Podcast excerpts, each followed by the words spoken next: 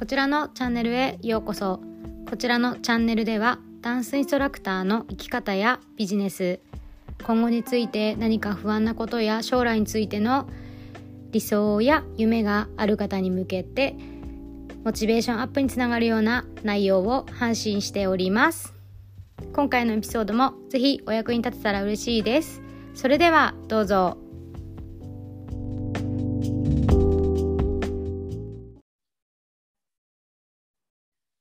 皆さんこんにちは。今日も京子さんと秋野でコラボ収録をしていきたいと思います、えー、京子さんよろしくお願いします。はい、よろしくお願いします。えっと、今日のテーマは、ダンスを仕事にして良かったことと大変だったことをうん。教えてください。はい。じゃあ私からちょっと話しますね。ダンスを仕事にして良かったことはうーん良かったことぱいあるっていうかほとんど良かったこといや半分かやっぱり。良かったこと。えっ、と毎日が楽しいことですよねやっぱり。うん。あの好きなことやってるので、まあ、大変なことをこれから話すしめちゃくちゃいっぱいありますけどでもやっぱり楽しい毎日が楽しいっていうことを実現したかったからやってるんだと思うんですよね。うんこの仕事にしようっていう風にして続けていってるんだと思うので一番良かったことだとするとやっぱり毎日が楽しいってことになるかなと思います。うんうんうんうん、あとは、えー、とそのダンスっていうものを使って人と接点を持てるっていうことですかね。うんなんか自分の特技というか武器というか私はこれですっていうものをあのい大人になるとみんなこういろいろ身につけてくると思うんですね。なんかそれはお仕事上のことっていう人もいれば、えー、と自分で強みを見つけてそれを磨く人もいると思うんですけど、まあ私の場合は仕事とそれが一致している状態で、えー、とダンスの人なんだっていう目線でこうダンス界じゃないところに行けば見られるのでそれで自分の特技はダンスですっていう状態で人と関われるっていうことがあるので、まあ、覚えてもらいやすかったりその子どもたちにダンスを教えるんだっていう仕事を私はしているので、まあ、そういう子ども関係の人たちとかともそのつながるっていう設定にもなったりとかダンダンスを持ってることでこう人と人や社会とつながっていけるっていうことっていうのはなんか私は想像してなかったんですけどうんうん。こういうことになるんだって思ったいいことの一つかな。うんうんうんうんうんうん。なるほど、なるほど。そうですね。うんはい。大変だったこと。大変だったことは、うん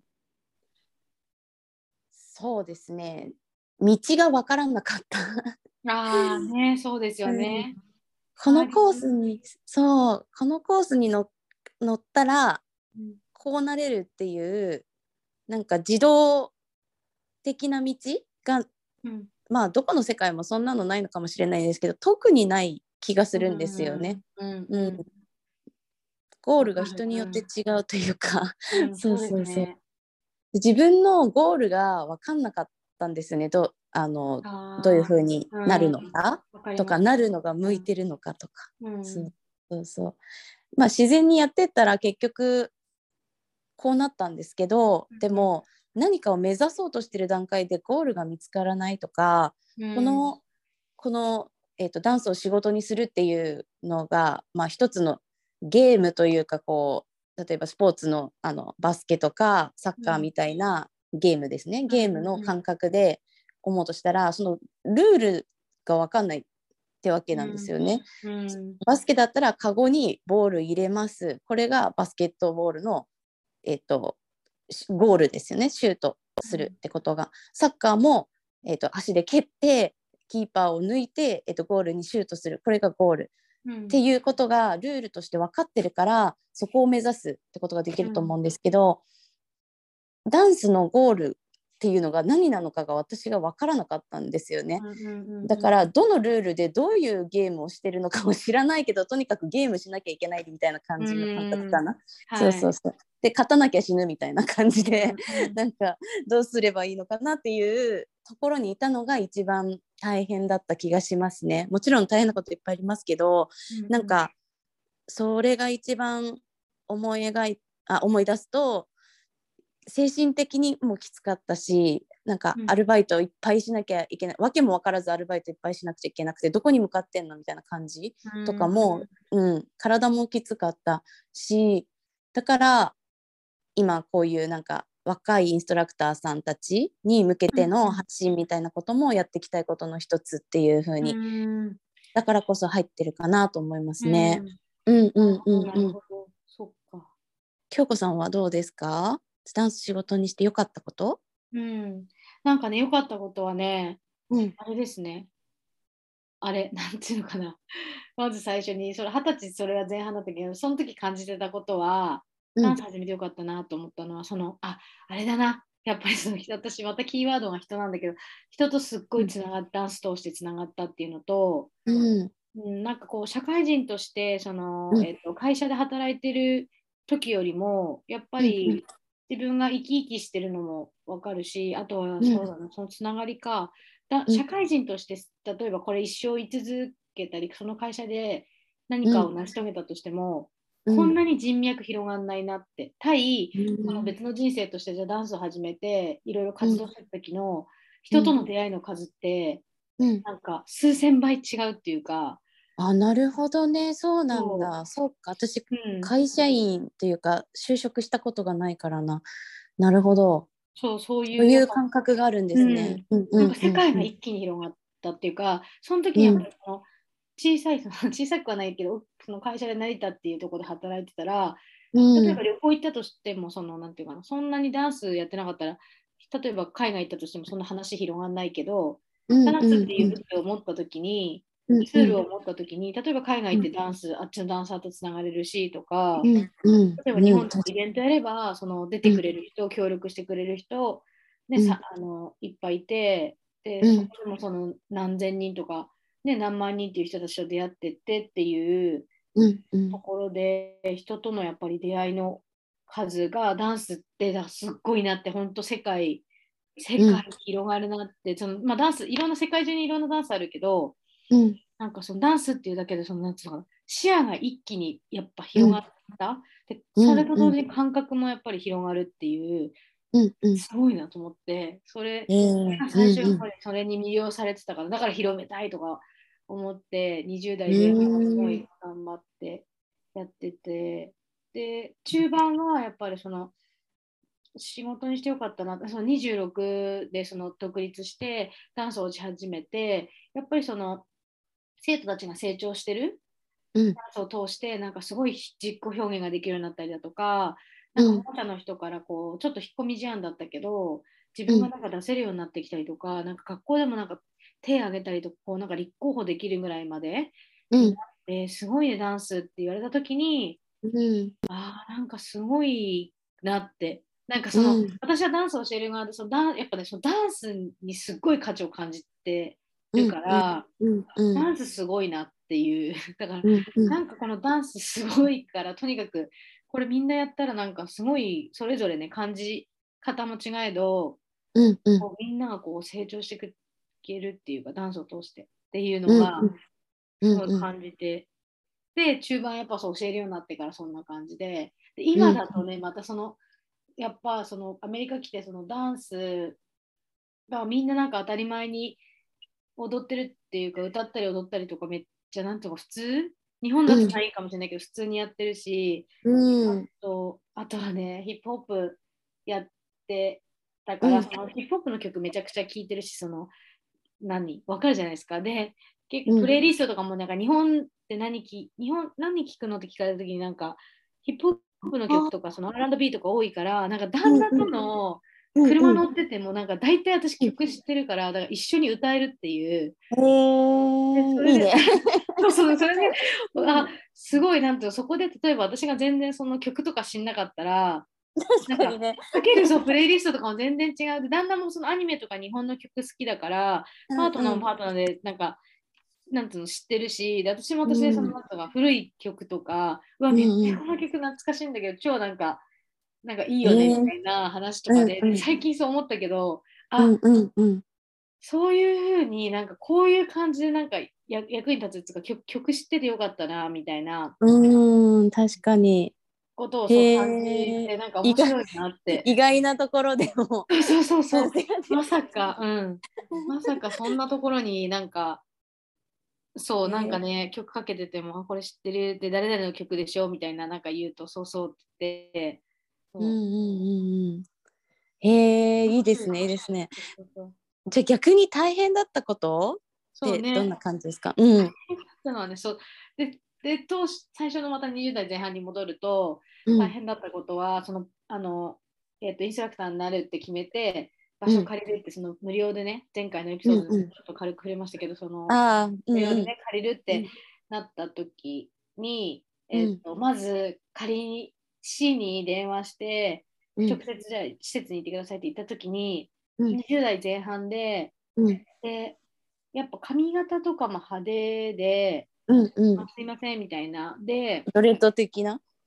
うん、とかブレーズとか、あとなんかすごい借り私借り上げとかもしてたから、えかすごいもうすっごい派手だったんですよね。で今から想像つかない。うん。ヒップホップのなんかダボっとしたその時スウェットめちゃくちゃ流行ってたからうん。スウェットでもうヒップホッパーみたいな格好してダボダボの格好して行ったら、うん。なんか「えダンスの先生ですか?」みたいななんかあのここあの保護者の方が借りて先生を講師として呼ぶって言うならいいんですけどってなんか先生が借りてその営利目的でやっちゃいけない場所なんですみたいな。うんうんでうんえみたいな感じになってじゃあお金もらわないでやったらいいんですか？みたいな感じで、うん。なんかそれもダメですってなって、えそれもダメなんですか？なんで？なんか なんかねなんかそのそうで言われたんですよ。ダメでって言われて、うん。え無料でやるってなっても講師がなんか先頭だってそういうサークルを作っちゃいけないっていう感じのルールだったんですよね。へえなるほで,、どうん、で保護者の方があ代表でなってもらって、そこに講師を派遣として呼んで、うん。そこに謝礼っていうものは必ず発生させるっていうか、まあ、いくらでもいいんですけど、何百円から何千円とかだからすごい高価なその何万とかっていうそのおお金はいただかないでくださいみたいななんかルールがその時あって、うん。でまず断られたっていうか、うん。で、えーじゃあその保護者の方がいればいいんですかって言ったら、でもね、みたいな感じで、なんていうのかな。うん。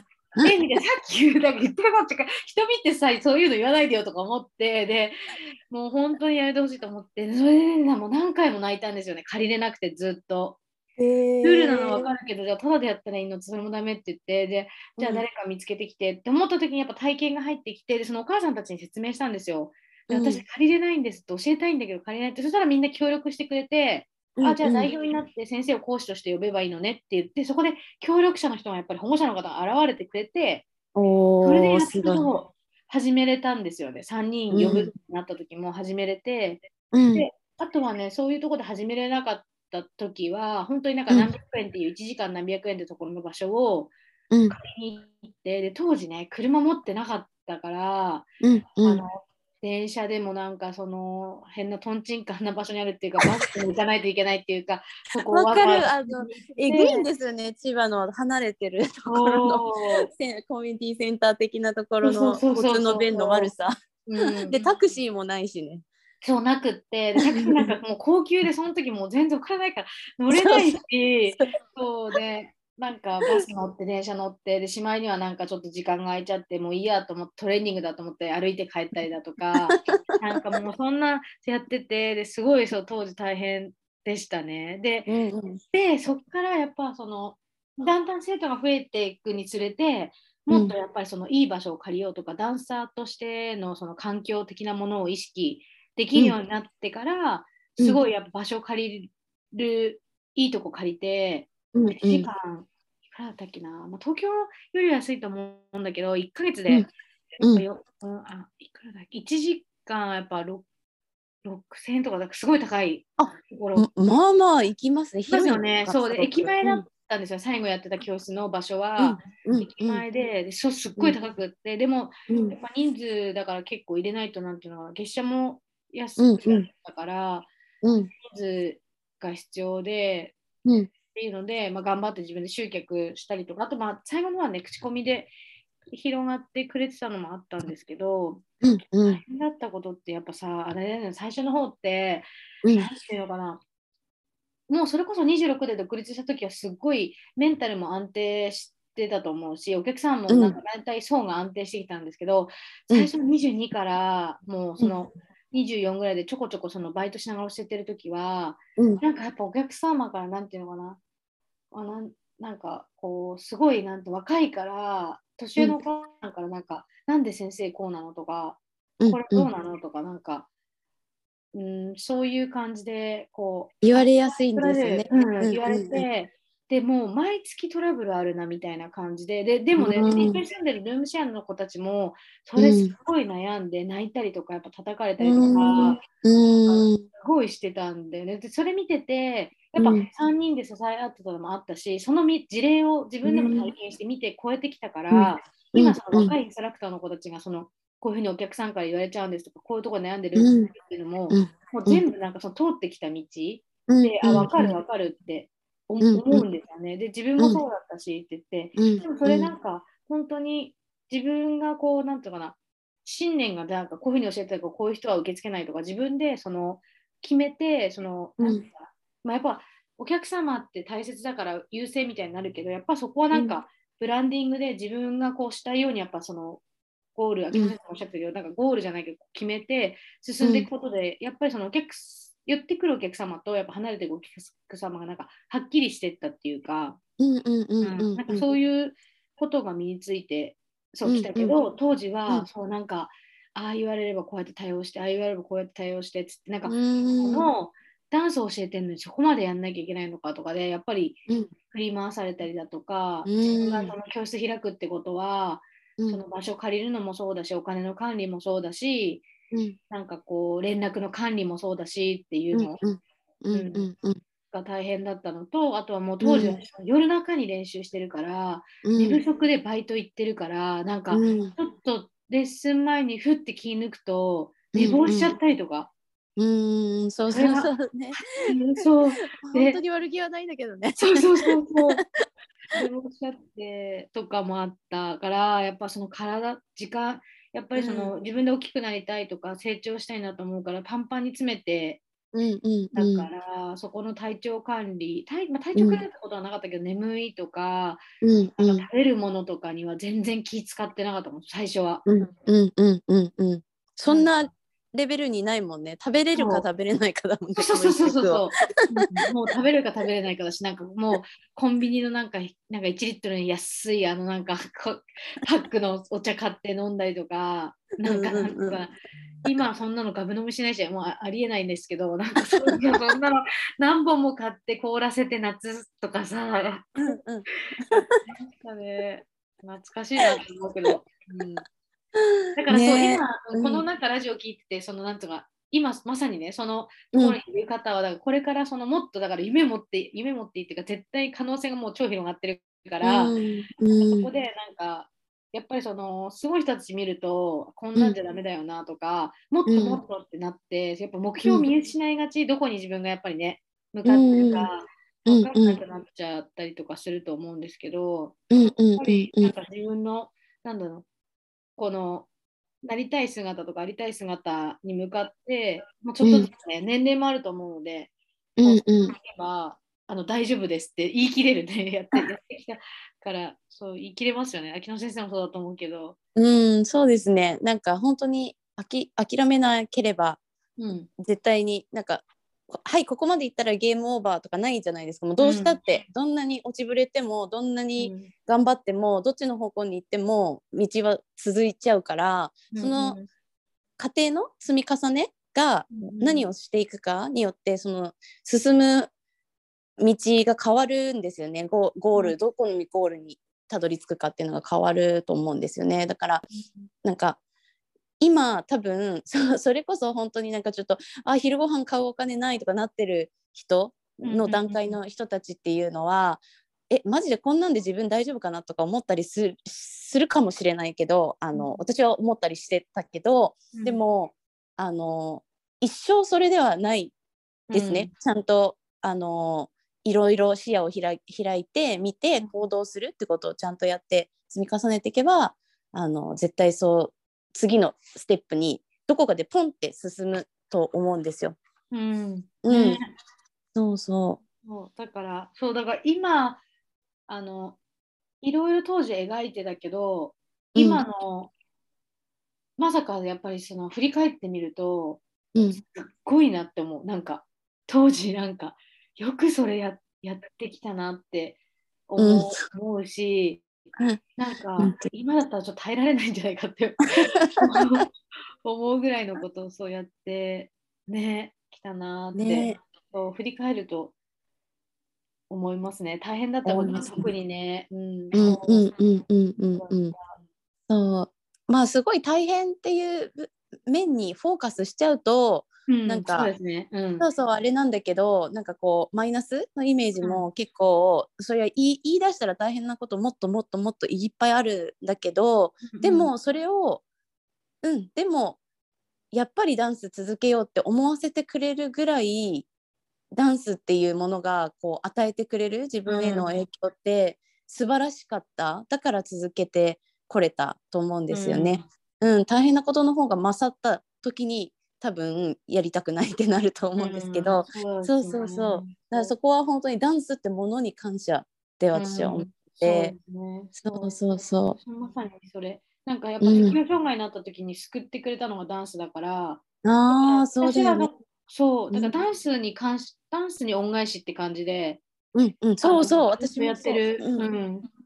そうなんですよ。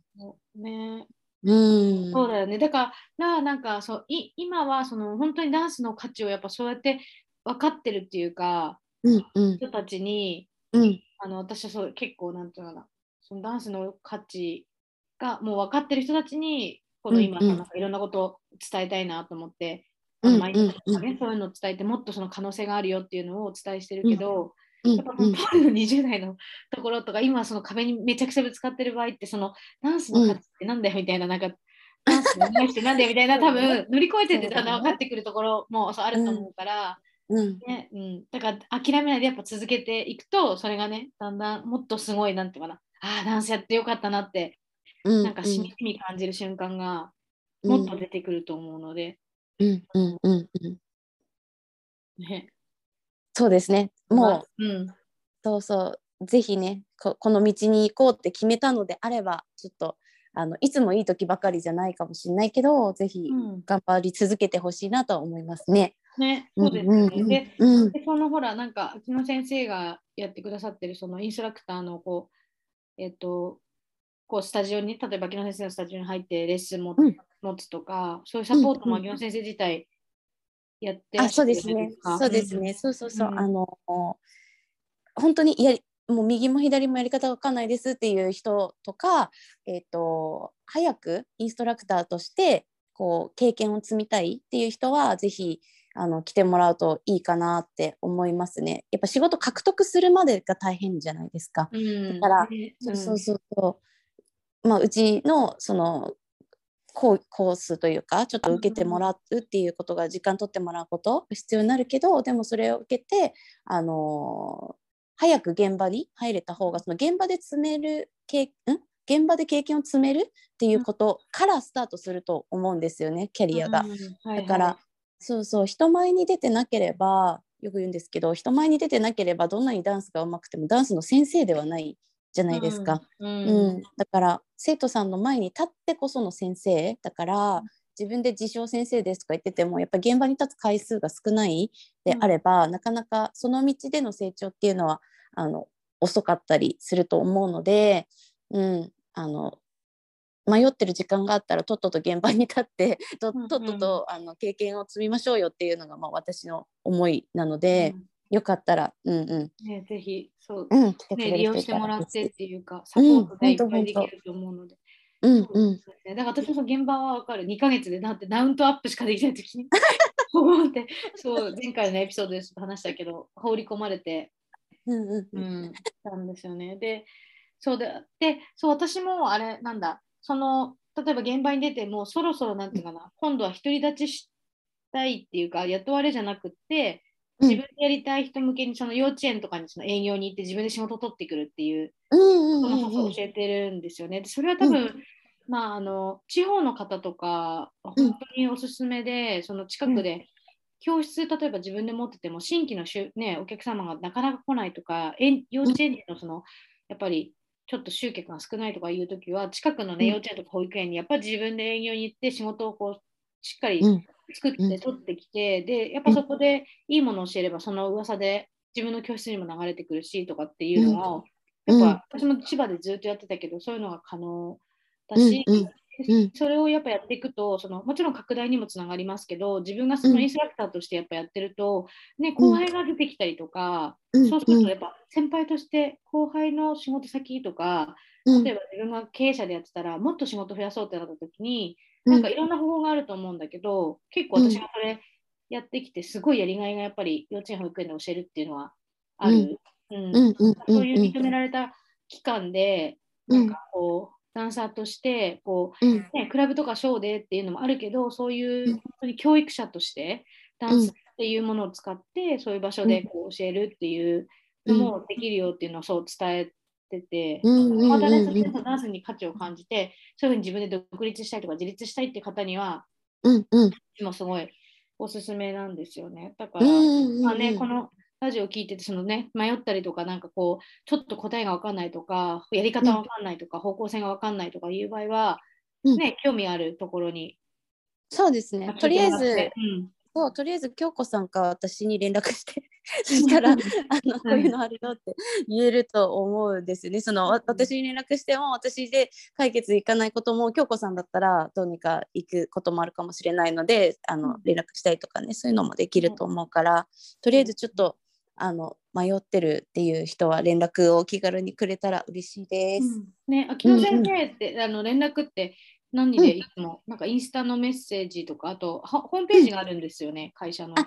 あそうですね。あのダンスフローアカデミーっていうあのダンススクールをやってるん。ですけど、キッズダンススクールなんですけど、そこにメールくださっても私も見れるし、えっ、と、インスタグラムあの、うん。この配信のなんていうのあれそこって概要欄っていうんですか、うん。下にそうですね。スペース、うんうん。のところにもインスタだったりあと公式 LINE 私の公式 LINE っていうか私からの配信がこう通知されていくものがあるので、そこに連絡くださってもあのどれでも見れますので、うんうんぜひ。なるほど。うんそうですね。京子さんはインスタメインで使われてるかな、うん、そうですね。うんもうインスタ、今インスタ、インスタなくなっちゃったらどうするんだよって感じなんですけど、インスタで今 結構連絡取ってるんでね、そう、インスタから、私も概要欄にそうだ、自分のインスタ貼ったりだとか、あとこうんのラジオとか、ポッドキャストでも、あの、そう、なんか私のプロフィールのとこ見てもらうと、必ずうん。下のあのアカウント載せてるので、そこから飛んでもらえれば。はい。うんうんうんうん。絡そうそう。京子さんすごいんですよね、あのいっぱいやってるんですね。ポッドキャストとかね。あのスタイフ以外にも。配信を、ね。うん。うんうん時々配信配信の内容違ってる時もあれば、同じ流れで配信してる時もあるし、うんうんうんうん。ぜひそっちにもね飛んであのよりはい。京子さんのことを深く知りたい方はそっちにも飛んでいただけたらはいいいのかなととうござい。うん。はいはい。じゃあ、えー、と今日は、えーダンスを仕事にしてよかったこと大変だったことについてお話をさせていただきました。えーは次回も、えーコラボ配信やっていきたいと思います。次は、えっと、次はですね、テーマが、うんどんな人がダンスの先生に向いていると思うっていう、向いてるかなっていうお話をうんうん、2人でしていきたいと思います。はい、どんな人はがダンスの先生に向いているかお話ししていきましょう。では、ありがとうございました。はい、ありがとうございました。はい